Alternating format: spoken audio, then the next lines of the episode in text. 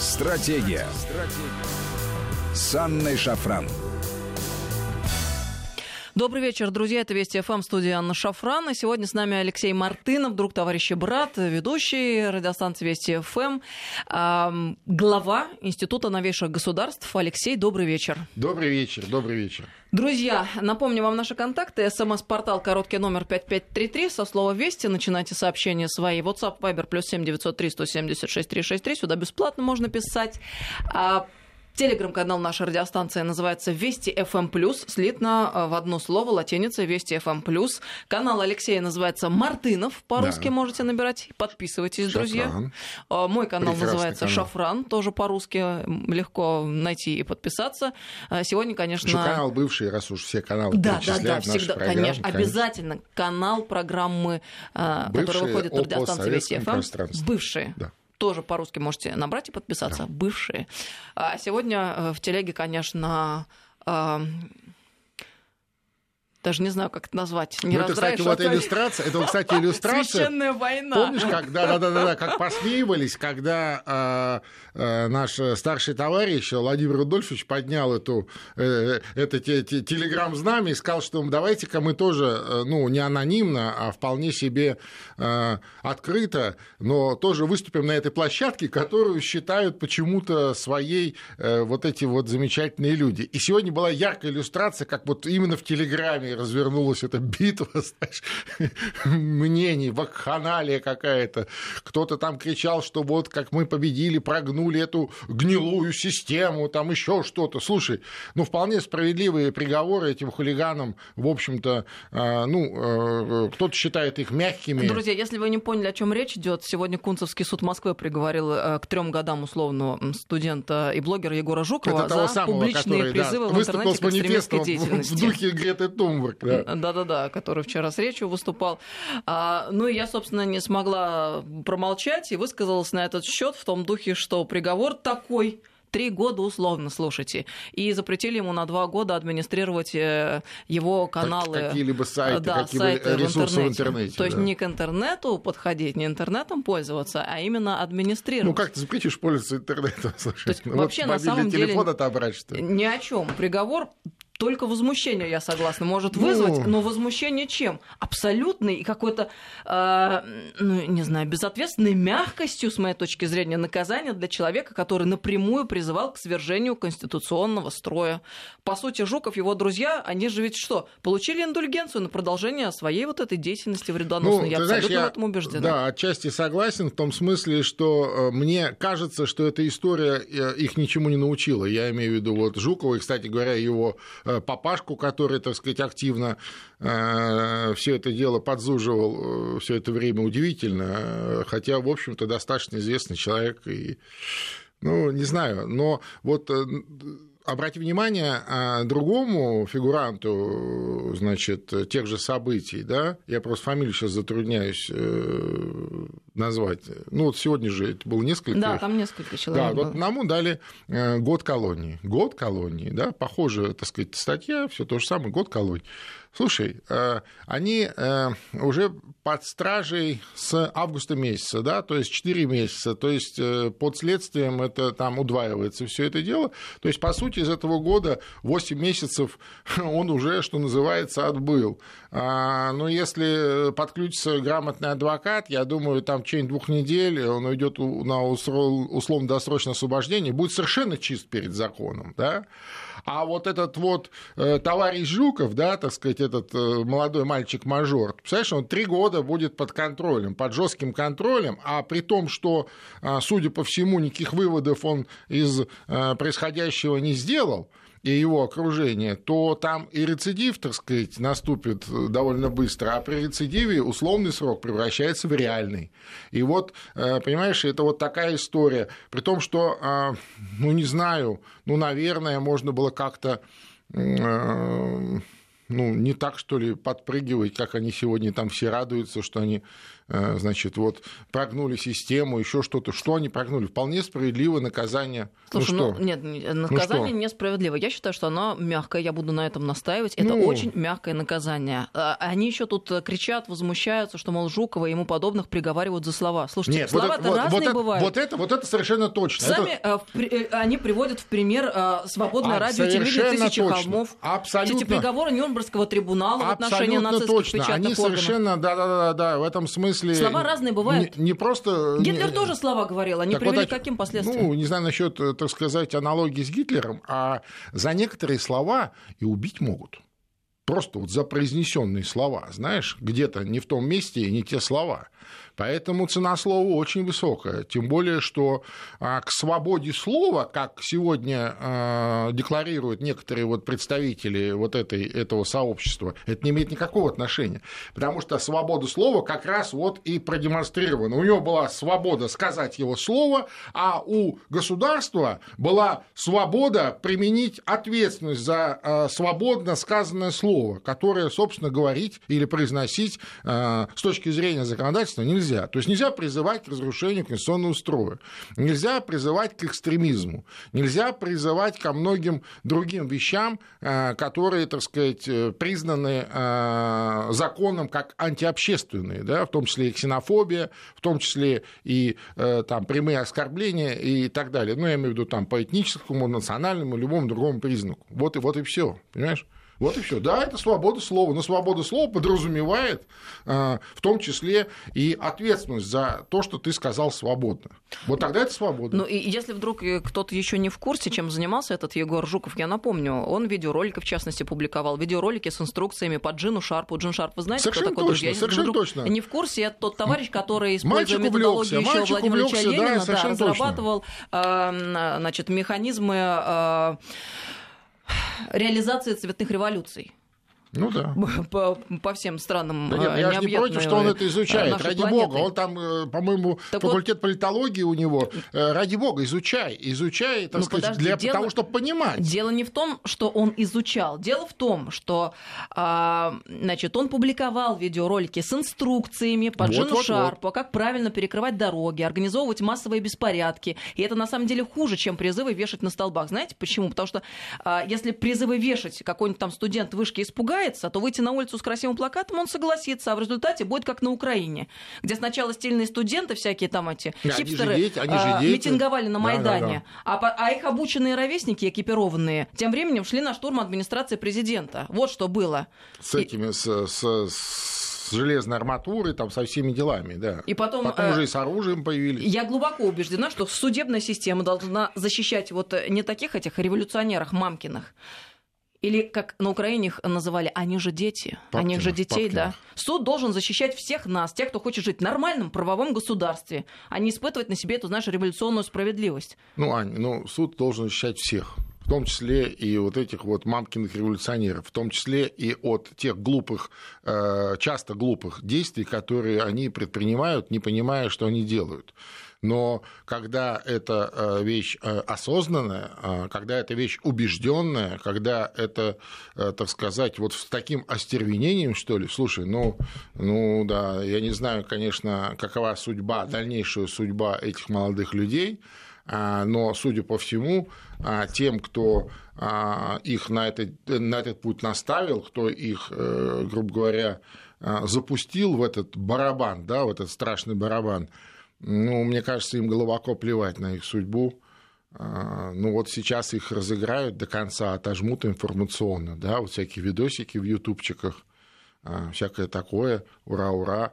А что ура-ура? Между прочим, довольно гуманно суд отнесся к этим молодым людям, в том смысле, что могли и по верхнему пределу, что называется, включить, да, я имею в виду наказание. Прокурор же просил прилично обвинитель, но суд вот начал, знаешь, как у нас всегда любят, молодой человек, ни разу не, не привлекался, из благополучной семьи, с хорошими характеристиками по месту учебы, вот, поэтому вот на первый раз и так далее. Ну что, ну, ну посмотрим, посмотрим, чем это закончится, посмотрим. Но в любом случае наказание всегда должно быть соизмеримо с деянием или с преступлением или с каким-то проступком. В данном случае, я считаю, вполне соизмеримо. Ну, почему недостаточно жестко? Ну, потому что вот мы гуманисты. Ну, слушай, я вот э, очень э, простое мнение по этому поводу имею. Если посмотреть все то, что он говорил и ну, публиковал... Ну, не потому, что он говорил, я уж тебя уверяю, что вот это вот такое приговор, не потому, что он это говорил, просто потому, что он был уверен, э, что он, так сказать, выйдет из этой воды вот таким образом, как он вышел. Понимаешь, он был уверен, он знал, что вот у нас система гуманная, что у нас не будет вот таких прям жесткачей, что у нас никого не повесят, не расстреляют, как сто лет назад... Знаешь, вот я вот когда с, с, читал, вот это я не слушал, читал э, его так называемое «Последнее слово». Так вот, я хочу сказать, что у тех народовольцев сто лет назад, больше ста, там сто, сто, сто пятнадцать, сто двадцать лет назад в судах, а тогда тоже из этого делали шоу, ты помнишь, да? А, значит, тогда действительно было последнее, как правило, слово, в том смысле, что там кончалось все жестко. Но, тем не менее, это не сильно помогло. В семнадцатом году. Я вот последнее, наверное, что скажу на эту тему. Просто надо изучить и посмотреть, что он публиковал, к чему призывал, что говорил. Жуков призывал устроить революцию в России. А мы отлично помним, чем революция заканчивается у нас ну, в стране. Огромный просто, он просто малолетний дурачок. И, понимаете, все то, что сегодня развернулось в Телеграм, в каналах, ярко иллюстрирует вот этот вот мой тезис. Почему я это говорю? Потому что уже там, буквально через пару часов, как я опубликовала свой текст на этот счет, мне стали писать о том, что на ближайшем суку будут покачиваться там, тела мои, там, Юлии Витязевой. И потом выяснилось, что...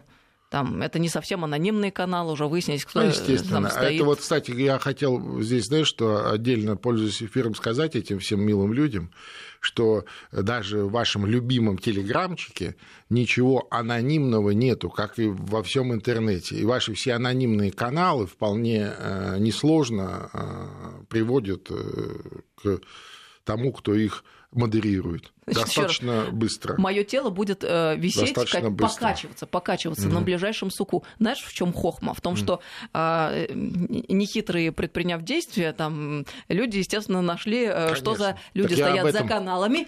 Они уже удалили. Ну, но у нас, слава богу, ну, сохранились все скриншоты. Есть скриншотики и так далее. Конечно, слушай, очень странные, я бы даже сказал, какие-то наивные люди. Они вот верят в этот анонимный, значит, интернет. Они верят в какие-то вот такие, знаешь, что они будут пытаться разрушать государство, а им за это ничего не будет. Ну, понимаешь, если, мне кажется, это проблема, огромная проблема воспитания. Ведь, обратите внимание, в основном молодые люди... И, и, и вот случайно, случайно обратили внимание на, на родителей этого Жукова. Там у него папа, оказывается, в каком-то Сколково, какой-то несостоявшийся космонавт, который всю жизнь, значит, понимаешь, то с одними боролся, то с другими, на самом деле встраиваясь в систему, тихо ненавидя его и свое государство, понимаешь, мечтал полететь в космос, а его в космонавты не взяли, ну и так далее. И вот он вырастил такого вот персонажа. А сегодня в суде папа слышал, что сказал? А, опять тебя кормить. Опять надо будет кормить опять этого обормота. Опять надо будет кормить да. этого обормота. Ну что это такое? Ну что это такое? Вот я говорю, вот эта проблема здесь. Проблема не где-то там, не в школе, не в университете. Проблема вот здесь, дома, понимаешь? Вот в воспитании, в семье проблема. Ну, в общем, хочется надеяться, что мы сделаем выводы правильные из тех уроков, которые пройдены. Хотя... надежда зыбкая, но мы будем уверенно идти. Ну, конечно, ну, слушай, для нас-то здесь нету никаких, так сказать, сомнений или вопросов. Мы же понимаем, что происходит. Я бы очень хотел, чтобы вот эти молодые люди сделали соответствующие выводы, и просто пускай им это будет уроком на всю оставшуюся жизнь, знаешь, что вот как-то так, что прислонилось, вернее, прислонившись к краю, они, вернее, подойдя к краю, они сумели на нем задержаться. Но мне кажется, что вот этот мальчик не вполне себе понимает, что с ним происходит. Слушай, ну есть еще один интересный эпизод, который касается, опять-таки, интернета и нашего сегмента Рунета, социальных сетей. И это как-то воодушевляет. Отчасти. В Рунете набирает популярность шестнадцатилетняя шведская активистка Изабелла Нильсон-Ярванди. Стала известна благодаря своей позиции в отношении миграции, мультикультурализма и глобализма. В соцсетях э, за это ее противопоставляют другой девочке из Швеции, Грете Тунберг, которая иные ценности, значит, провозглашает, назвали ее антигретой. В разных пабликах, значит, стал появляться примерно там одинаковый текст о том, что о Грете Тунберг говорит весь мир, но никто не говорит, а еще об одной девушке из Швеции. И дальше в постах сообщается, что активистка эта выступает в том числе против пропаганды ЛГБТ в школах, за защиту традиционных ценностей и борьбу с нелегальными мигрантами. Слушай, мне вот это вот напоминает, знаешь, как иллюстрацию к последнему творению Пелевина, вот это искусство легких касаний, помнишь, там система активации через триггеры, опубликованные в твиттерах и ну, в разных там социальных сетях. Ну да. Но... Ну а почему нет? Ну, логика простая. Если есть Грета, значит, должна быть антигрета. Ну, меня это одушевляет. В... Почему? Потому что в какой-то момент нам показалось, что мир совсем окончательно сошел с ума. Почему?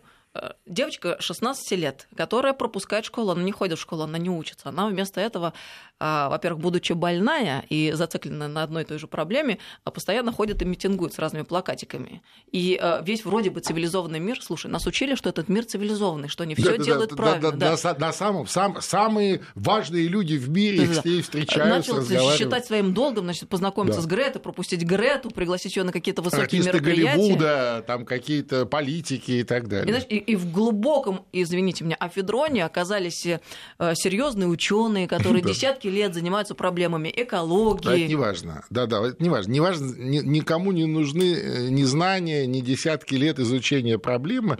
Вот здесь и сейчас такое, знаешь, новое, но, но, новое такое медийное наполнение, знаешь, то есть вот, вот, вот есть девочка, она что-то произнесла, и давай крутить это все по верхам, по верхам. Все действительно, знаешь, я согласен, ведь деградирует не только система международных отношений, деградирует система человеческих отношений, причем вот на самом таком широком международном уровне. Тем более, что сейчас, когда эти каналы взаимодействия, общения, они, они абсолютно легкие, да, то есть достаточно завести как в какой-нибудь социальной сети аккаунт, а, а лучше сразу во всех, как многие делают. И вот у тебя уже круг общения, там несколько тысяч человек, просто прямого общения, а косвенного общения под несколько миллионов, в общем-то, да, потому что все же видят, это все открыто, так или иначе. И вот эти перетоки, они туда-сюда двигаются, но в глубину же они не уходят. Все же вот по горизонтали идет, понимаешь, тоненьким слоем, и буквально там несколько минут. Через несколько минут ты уже забыл, что ты вообще видел какого-то там высказывания какого-то человека в социальных сетях. Ну, если только это не тот, с кем ты постоянно общаешься, там и в жизни знаешь и так далее. Вот что происходит. Но не надо сильно радоваться, да потому я что радуюсь. Я вам сейчас вот рассказала про эту Изабеллу Нильсон-Ярванди, и вроде бы стало на мгновение, точнее, показалось, что жизнь налаживается. Нет, нет, друзья. Вот вам еще одна новость замечательная. У нас просто сегодня пятница, своеобразное такое подведение итогов. Мне кажется, можно сразу несколько тем затронуть и по повестке текущей поговорить. Меня эта новость... Я вот даже не знаю, как правильно выразиться. Нет, даже не возбудоражила, не удивила. Ну вот сами судите. Кончита Вурст выступила в кафедральном соборе Вены. Ужас. Концерт благословил глава австрийских католиков. Католический архиепископ Вены кардинал Кристоф Шенборн благословил провести в кафедральном соборе Святого Стефана концерт по случаю Международного дня борьбы со СПИДом. Среди выступавших был певец, известный как Кончита Вурст. А, как пишет издание «Американское Лайфсайт», благотворительный концерт был организован ассоциацией под названием «Лайф Плюс», проходил уже третий год подряд. А, выступала Кончита Вурст в святилище собора в сопровождении подростков обоих полов, отдельно сообщается. Организаторы концерта поблагодарили кардинала Шенборна за его присутствие на концерте и разрешение провести мероприятие в соборе четырнадцатого века. В свою очередь кардинал, как сказано в сообщении, поблагодарил организаторов за их большое сердце. Да. Надо заметить, что во время проведения концерта у стен собора молилась группа католиков во главе с молодым австрийцем Александром Цугелем, который получил известность после того, как в октябре этого года выбросил в Тибр статуэтки языческого идола Пачамамы, помещенные в один из римских храмов по благословению папы Франциска. А бывший папский нунций в США Карло Мария Вегано осудил тот факт, что в стенах Древнего собора Вены разрешили провести мероприятие открытых представителей ЛГБТ, и назвал это еще одной кощунственной провокации. Он также обратился с письмом солидарности к католикам, которые молились у собора в знак протеста против происходящего в его стенах. Ну да, ну послушай, ну это же это обычная новость для сегодняшней Европы. А, к сожалению, церковь, европейская церковь, католическая церковь стремительно становится гражданским институтом, теряет свою благодать, теряет свою ну, изначальную функцию, что ли, если можно так выразиться, я имею в виду такую связь или коммуникатора человека с Богом, со Спасителем. Они теряют это. Остаются атрибуты, какие-то названия. Ну, знаешь, как вот в любом каком-то подобном сюжете. Вот и все. Ну а, ну а почему бы и нет? Если, а если это гражданское такое обычное светское учреждение, я имею в виду Федеральный собор, а почему там не проводить концерты ЛГБТ? А что такого? Они же проходят где-то еще там по соседству. То есть это не э, является каким-то э, неприемлемым, что ли, событием для подавляющего большинства, э, в данном случае, граждан Австрии вообще в Европе. Понимаешь? Вот и все. Ну и чтобы картину, картина была полной, суд запретил протестовать против гей-уроков возле начальной школы в Бирмингеме. Это уже Великобритания, друзья. Ну, да. Запрет на демонстрации против уроков на ЛГБТ-тему в начальной школе, я подчеркну. Причём это родители протестуют. Да. Родители, это важно подчеркнуть. В английском городе Бирмингеме из временного стал постоянным. То есть там теперь нельзя протестовать против никогда, этих уроков. Никогда, ни при каких обстоятельствах. И это хороший повод задуматься, так ли прекрасен этот Тот удивительный Запад, на который мы ориентировались все последние годы. Ну, мы не ориентировались, но кто-то ориентируется до сих пор. Алексей Мартынов с нами сегодня в этом часе. Мы прервемся на несколько минут, продолжим после новостей. Стратегия. Стратегия. С Анной Шафран. Добрый вечер, друзья. Мы продолжаем беседу. С нами Алексей Мартынов, политолог, глава Института новейших государств. пять пять три три Вести — это наш СМС-портал. И WhatsApp, Viber, плюс семь девятьсот три сто семьдесят шесть триста шестьдесят три. Сюда можно писать бесплатно. Кстати говоря, по следам нашего разговора прислал нам товарищ сообщение интересное. Как быстро работает соседняя радиостанция. Слушай, они уже аккредитовали Егора Жукова. Жуков Егор Сергеевич, журналист. И карточка, вот, пожалуйста, пресс-карта до тридцать первого двенадцатого две тысячи двадцать второго года. Видишь, взяли уже под крыло, так что не а, надо ну, будет есть... обормота кормить грустному отцу. Ну да, да. Или и если что, это значит обидели журналиста. То да, есть, да, то, да, то конечно. Есть, а, а это уже его мнение, там, быстро работает. Профессия, там, запрет на профессию. Ну, все, весь набор, как говорится, известный в этих чтобы визжать было сподручнее. Конечно, конечно. Плюс там всякая аккредитация везде, где нужно, если что, а что вот здесь делать, я журналист, ну и так далее. Это же известный способ, в том числе там и на выборах на разных, они любят такие штуки проворачивать. На самом деле, как дискредитируют профессию. Уже ну, и так не знаем, куда деваться от э, всех этих потоков помоев, ну, да. И, собственно, ничего не говорит о том, что их будет меньше. Они будут множиться, потому что такие, как Жуков, быстро аккредитовываются всякими странными радиостанциями, ну, да. которые почему-то финансируются госкомпаниями. Кем, они же кричат вернее, кем, и, да. из всех утюгов, какие они конкурентоспособны, как их все слушать. Но почему-то в свободном рынке они не хотят поработать. А зачем? Потому что не получится. Ну, во-первых, да, это же страшно. Можно же, так сказать, вся правда. И никчемность, и ничтожность сразу видна будет, как известно. Так, ну давай теперь к нашим любимым э, товарищам, те, которые по соседству живут. У нас же в понедельник грядет а. событие большое, саммит нормандский. Так. Ну и помимо нормандского саммита есть еще такой кейс, я не люблю это слово, но приходится уже употреблять, «Северный поток-два». Mm-hmm. Вот в эксплуатацию газопровода «Северный поток-два» не означает, что Россия откажется от транзита газа через Украину. Об этом наш президент сегодня говорил в Сочи на встрече с представителями немецкого бизнеса. По словам президента нашего, это вопрос экономической целесообразности. Ну и сказал также, Путин, что на переговорах по газу с Украиной должны быть найдены взаимоприемлемые решения, но пока хозяйствующие субъекты выдвигают трудно реализуемые запросы.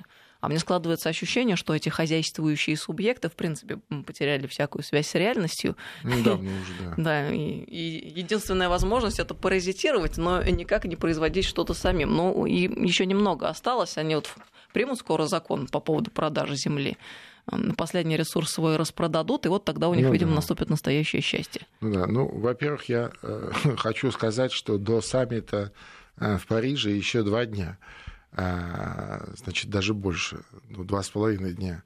И за эти два с половиной дня все что угодно может произойти, и вообще этот саммит может не состояться. Потому что, судя по тому, как себя ведут, я имею в виду украинские товарищи, причем на самом достаточно высоком уровне, там заявление министра иностранных дел, который, будучи в Лондоне на какой-то там левой конференции, тех, кого не пустили до саммита НАТО, там эстонцы, еще кто-то, ну, вполне себе на неплохом английском языке обвинил Россию в терроризме, например. Ну, то есть это же не просто там, так сказать, какой-то очередной дурачок из Киева, да? Это министр иностранных дел делает подобные заявления. Ну, как? Более того, это министр иностранных дел, которого лично назначил Зеленский, это его человек, его там какой-то приятель и так далее. Вот как после таких заявлений с ним о чем-то разговаривать? Ну и таких вещей масса была сделана за последнюю неделю, в том числе и заявления внутри Украины, теперь нынешних оппозиционеров, но я имею в виду экс-президента Порошенко, там, примкнувший к нему Тимошенко, а также Порубия, которые, значит, вот, озвучили некие красные линии, за которые нельзя. То есть они дают указания, понимаешь? То есть вот Зеленскому все дают указания. Туда не ходи, это не говори. Эй, ты туда не ходи, ты сюда ходи. Собственная да. служба безопасности вдруг как бы невзначай сливает в открытый доступ номера его мобильных телефонов. Ну, понимаете, ну то есть вот происходят какие-то удивительные вещи. Да, Порошенко выступает сегодня публично, вернее, это вчера было вечером публично, с советом, как, значит, Зеленскому разговаривать с Путиным и другими, значит, этими лидерами европейских стран. Понимаешь? То есть они из него делают, ну, просто, ну, даже не клоуна, а просто какого-то, знаешь, голого короля. С одной стороны, семьдесят с лишним процентов избирателей на выборах за него проголосовали. Казалось бы, у него за спиной вся Украина, весь украинский народ, все граждане Украины, ну, большинство подавляющее. И он может, опираясь на это большинство, сделать много всего хорошего. И он, может быть, искренне хотел этого сделать, как вот просто неплохой такой парень, знаешь, веселый КВНщик и так далее. Но вот он когда столкнулся с этим совсем, мне понравилось сегодняшнее... Кстати, на обложку «Тайм» попал, видел, такой в свитере, с таким этим небритый, ну, такой, знаешь, этот полярник, полярник такой президент. Мне понравились комментарии, что прошло не, не больше полугода, как и лицо Зеленского сильно изменилось и приобрело тот самый цинизм. Что он там постарел, ну, ну слушай, ну, ну он реально сошел с ума от того, что увидел э, изнутри. Э, вот это э, то, что называется украинским государством, это, знаешь, как яблочко такое, которое натерто воском, поэтому форму еще держит. А внутри оно все гнилое, все гнилое насквозь. Все генералы, эти депутаты, какие-то министры, олигархи, все что-то свое мутят, каких-то своих там группируются по-своему. Но никто не желает вообще, а, не думать о том, что дальше будет со страной, и, б, вообще слушать, что говорит им. Они не считают его своим начальником, понимаешь? Они считают его своим президентом. Ну да, выбрали. Ну его кто выбрал? Народ выбрал. Мы его не выбирали. Знаешь, это вот так, вот так выглядит. А если ты ничего внутри не контролируешь, ничего не можешь реально сделать, ну о чем с тобой там говорить-то в этом э, Париже? О чем? О том, чтобы э, взять э, вот эту территорию современной Украины под внешнее управление, поделить на подмандатные территории, да? О чем? Вот что получается, при том, что как бы Украина сама инициатор этой, этой встречи в нормандском формате была, И, казалось бы, это в первую очередь нужно лично Зеленскому, чтобы как-то утвердиться, знаешь, вот в этой роли. И при этом он стал заложником ситуации. Абсолютно. Он везде, он, он везде заложник. Он здесь заложник. В американском импичменте он заложник. Там он заложник. Здесь внутри он заложник. Он вообще, ну, наверное, я думаю, проклинает тот день, когда ему пришла в голову веселая... Значит, идея реализовать на практике вот то, что происходило в сериале «Слуга народа». Я думаю, что он проклинает этот момент, потому что он понимает, что вот он попал, и что из этой воды ему вообще не выйти никак. То есть в лучшем случае он останется жив, понимаешь, в лучшем случае. Да, причем вот это не случайная не ремарка твоя, потому что он попал просто по полной программе до такой степени, что до которой никто не ожидал. Вот это нацистская мразь, конечно. Фарион, да. Вот, погонь, которую, которая всякую извергает из рта своего. Она что накануне сказала? Значит, рассуждая о предстоящем саммите и так далее, что, мол, необходимо изучить генеалогическое древо Зеленского на предмет того, может ли он представлять украинский народ. Ну, то есть еще а один шаг, и она предложит череп измерять. Ну, знаешь, знаешь, я думаю, что с черепом у нее все в порядке, и у нее неплохая, в общем-то, генетика, и то, что у него там есть еврейские корни, ну, а что, что такого? Нет, для, ну, а на что намекает Фарион? Украины... Она практически открыто да, говорит, он понимаю. Еврей. Но я говорю, так для Украины... И недостоин представлять Украину. Так для Украины, вообще-то, и для той же самой Фарион, я думаю, что если покопаться, приблизительно будет то же самое. Это абсолютно нормальная... так сказать, компоновка, понимаешь? То есть там немного той крови, немного этой. Это, это исторически так сложилось. Это исторически так сложилось, и ни в коем случае я не считаю, что это какой-то плюс или минус, ради бога. Тем более, что это мерзота, извини, ведьма, это Фариона. Ну, она, она, она, в аду она точно сгорит. Не знаю, рано или поздно, но, тем не менее... Так, вот здесь важно, знаешь, что сказать? Важно э, расшифровать э, поточнее. Вернее, ты вот расшифровала, а у нас много, э, многие ориентируются же на заголовки. Новости же не читают. Зачем их читать? Заголовок прочитал, и все. Э, когда э, сегодня президент сказал о том, что Россия, значит, не, ни в коем случае не прекращает транзит газа через Украину. Многие это восприняли как, что это такое? Вот, вот, вот вроде бы нет, а, а тут да. Значит, вот что? Значит, какой-то шаг назад. На самом деле, что сказал президент? Он сказал, что мы не политизировали никогда в жизни, не допускали и не хотим этого допускать, и не будем допускать политизации экономических вопросов, поставки или транзита наших энергоносителей в Европу по тем или иным маршрутам. Этим занимаются хозяйствующие субъекты. Есть для этого бизнес-структуры, да, государственные, полугосударственные. Есть российский «Газпром», есть, значит, вот этот «Нафтогаз» Украины, есть соответствующие структуры в Европе, да, которые вот там государственные, полугосударственные, частные. Вот. Они между собой в бизнес-процессе как-то договариваются с точки зрения экономической целесообразности. Выгодно, невыгодно. Цена, сроки, риски и так далее. Вот о чем речь. Условия, да? Гарантии, взаимные гарантии. Вот о чем речь. О том, что... А нас постоянно пытаются представить в таком свете, что, дескать, вот, ну, как это, ну, известная тема, что вот русские с помощью газа, значит, держат в заложниках всю Европу. Да мы никого не держим. Еще раз. На базаре все просто. Хочешь – бери, не хочешь – не бери. Да? Цена вот такая, условия вот такие. Ну, не нравится, ну, ну что мы можем сделать? Если э, Украина не в состоянии выполнить те условия, которые необходимы э, для того, чтобы проходил транзит э, по их, вернее, по нашим, как выяснилось, потому что э, э, Украина же отказалась э, участвовать в покрытии вот тех э, кредитов, э, на которые был построен газопровод «Дружба», знаешь, в девяностые годы, им же предлагали отдельно. Вот выделили этот долг же был отдельно, ну, выделен, а вот газ в обмен на трубы, но это что было? Кредитная история. И вот, представляешь, кончился в девяностые годы. Вот у вас, у вас же эта труба осталась, хотя ее строила вся страна. А, значит, трубы были австрийские, по-моему, если я правильно помню. И э, им предложили тогда поучаствовать в покрытии этого долга. Они сказали, не-не-не, Это долг СССР, мы тут ни при чем. И мы, между прочим, начальный люк полностью закрыли, в том числе эти, ну, все долги, в том числе и эти. Так что еще неизвестно, кому принадлежит труба, которая закопана по украинской территории. Но, тем не менее, тем не менее, если они в состоянии обеспечить, так, пожалуйста, пусть он идет и идет, нам-то что?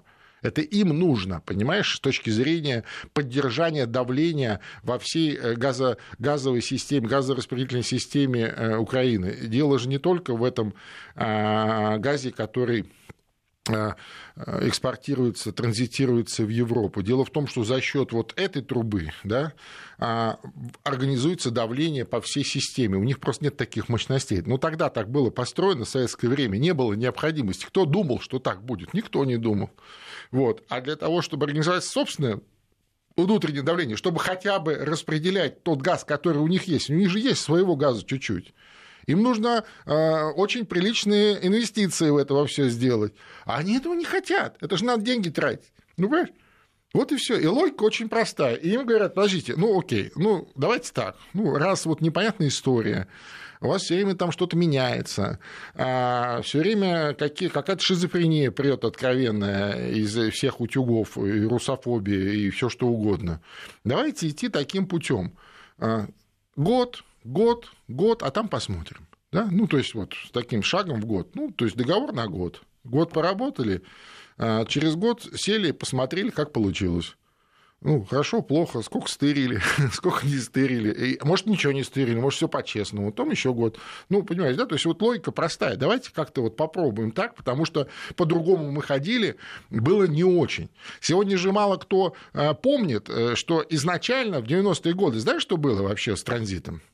Что ты имеешь в виду? Каждый шестой кубометр российского газа, который шел по украинской трубе, забирали украинцы, то есть за транзит. То есть они не платили, они не получали деньгами, они получали типа газом. Ну, ты понимаешь, а что такое газ? Вот у нас просто многие воспринимают это как какой-то, вот, знаешь, как, я не знаю, как, как, как, как количество бутылок там, воды, например, да? Ну, то есть вот пять, десять, там, двадцать, тридцать литров, сорок литров, да? Ну, газ тоже в, э, э, в литрах измеряется условно, там, или в кубометрах. Но газ, он же поэтому, он же есть газ, понимаешь, он же, он же вот, ну, распространяется вот так, и как вот в зависимости от давления в трубах, в этой сети, в газовой сети, понимаешь? То есть там же нету вот, вот этот газ, значит, отсюда, а этот отсюда, он, он газ, понимаешь? Вот, и там идет вот пере, постоянно пере, э, так сказать, взаимо какие-то там зачеты, пере, пере, пере, пересчеты и так далее. Вот. И когда в начале девяностых, представляешь, каждый шестой, то есть, вот, условно говоря, э, ну, сколько это получается, да, двадцать почти, ну, нет, да-да-да, ну, э, пять процентов, да, почти пять процентов, пять процентов вот всего экспортного газа они, они отбирали, ну, за транзит. Ну, куда они его девали? Продавали направо, налево, кругом. Хорошо, понимаешь? Плюс я уже молчу о том, что тогда, кроме вот этих условий, еще и внутренняя цена на Украине для потребителей, ну, для, именно, предприятий, там, массового потребителя, была ниже, чем в России. Ниже. Понимаешь? То есть мы на самом деле вот собственными руками вот вскормили всю эту вот эту вот нечисть. Собственными руками. При том, что мы всегда руководствовались такими, знаешь, какими-то, ну, там, ну, это же свои родные, ну, это же родственники. Ну, да, ну, вот сейчас какая-то такая ерунда, ну, вроде как формально, формально вроде как отдельное государство. Ну, какое оно отдельное? Перестань, ну, что, границы нет. Туда-сюда все ездят, все родственники, по внутренним паспортам, да? То есть мы это не воспринимали как вот какую-то вот такую историю, знаешь, которая может быть там даже не то что враждебной, а просто чужой. Поэтому так. А в итоге вот, что, вот, вот к чему мы пришли. Сегодня тоже новость пришла, это буквально свежая, что украинские вот эти власти новые собираются запретить по внутренним паспортам, украинцам по внутренним паспортам ездить в Россию. Ну, они мотивируют, что, дескать, мол, много фальшивых каких-то паспортов, и там свидетельства о рождении поддельных много. У них много поддельных, поэтому... И поэтому значит, надо запретить, поэтому надо запретить по ним ездить в Россию? По, вообще, по внутренним документам ездить в Россию. При том, что у нас этот режим же давно действует, и, казалось бы, в тех вот обстоятельствах, в которых мы живем последние несколько лет, вот в этой оголтелой русофобии, этих совершенно безосновательных обвинений, просто оскорблений, да, по идее, Россия давно сама должна была этот режим прекратить, и, пожалуйста, по загал... Нет, ну что флаг, флаг им в руки? Это тем надо более, быть что... дебилом, чтобы против собственного тем... народа фактически вот, вот, принять постановление. Да? Но я говорю, тем более, чтобы что... возненавидели еще больше. Я не знаю, хунту. Так сказать, каков точно поток, но я уж точно знаю, что он в... несколько тысяч раз меньше, я имею в виду поток из России на Украину, ну, кто-то ездит, кому-то надо, знаешь, но и, и то это очень-очень, когда очень-очень надо. А в обратную сторону это в основном трудовая миграция, естественно, для людей, ну, вот эта лишняя сложность, оформление загранпаспорта, может, у кого-то его нет, да, а потом загранпаспорт – это дополнительный контроль, в какую сторону ты поехал, тебя же на границе смотрят, печать ставят и вводят в систему, правильно? Вот. А к чему это приведет? К тому, что... Я, я думаю, что замысел здесь такой, чтобы... Извини, значит... пожалуйста, тут посчитали проценты. Один из шести – это семнадцать-восемнадцать процентов. Ой, извините, я небольшой математик, да, спасибо я большое. Я неправильно сосчитал, да, я просто но исправили. Не, не, не, не, да, да. Ну, ну, много же, ну согласитесь, ну согласитесь, немало. Да. Про паспорта мы говорили. Вот. И э, да, и в итоге что? В итоге э, они думают, что они вот перенаправят эту трудовую миграцию, которая, так сказать, массово едут к нам на заработки, куда-то в другую сторону. Там в Польшу сортир мыть, там, я не знаю, клубнику собирать в сезон, еще куда-то. Ну, просто потому, что людям деваться же некуда, им же все равно надо как-то кормиться, семьи кормить. Работы-то нет на Украине. Вот, вот что происходит. И, мне кажется, не сильно будут люди довольны такими слугами своими, которые вот подобные вещи сейчас делают. А это уже делает как раз слуга народа, ну и, соответственно, прикрываясь именем президента Зеленского.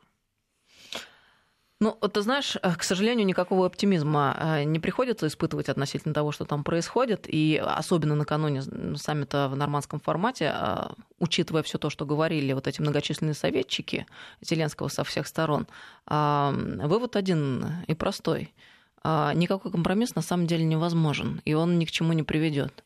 Они же все скатились к чему? К тому, что орут не капитуляции, и враг не пройдет. А это что означает? Это означает, что а, они не договороспособны. У них не стоит задачи ну, принять Донбасс, ну, условно слушай, говоря, в свою ну, семью слушай, и конечно. Сделать так, чтобы перестали звучать. Нет, там задача простая. Там задача простая, что вот на, в любой ситуации постараться что-то отжать. Ну, что-то отжать, какую-то придумать схему, чтобы что-то отжать. Другой, мне кажется, логики вообще на сегодняшней Украине нет. И там и американцы, собственно, подливают маслица в огонь. Там вот это сегодня выступила спикер парламента, имеется в виду Нижней Палаты США, вот это тоже женщина, очень похожая на голливудскую ведьму, ну, которая сперва инициировала импичмент. Нэнси Пелоси? Да, да, Пелоси, да. А сегодня она сказала, что вы просто не понимаете, вы не понимаете, вы, вы, вы, вы вот мне говорите, что, что вы слабо представляете, где это Украина. Да тут не в Украине дело.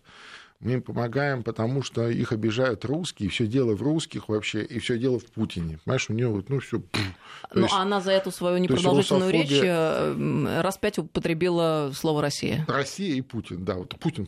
То есть это такая, ну, мне кажется, это уже какое-то психическое заболевание. Такое русофобия, как психическое заболевание. Но ты знаешь, как это не парадоксально? Я уверена, что все, что не происходит, все к лучшему. И даже все то, что сейчас на Украине происходит в преддверии, в преддверии нормандского саммита, это тоже хорошо. Почему? Потому что эта территория, это именно территория, это несостоявшееся государство. Они не могут существовать в таком виде, в котором так они сегодня... Я об этом и говорю. Все да. де... дело идет к тому, что это будет просто поделено под мандатной территорией. И здесь как раз наша задача, условно говоря, максимально взять свое. Максимально. Потому что своих не только людей, Донбасс, но и Новороссия, но и Киев – это мать городов русских. Вот о чем мы говорим. Алексей Донбасс. Мартынов был с нами сегодня в студии, политолог и глава Института новейших государств. Спасибо тебе большое, Алексей. Спасибо. Всем доброго вечера, друзья. Это Вести.ФМ. Стратегия. Стратегия с Анной Шафран.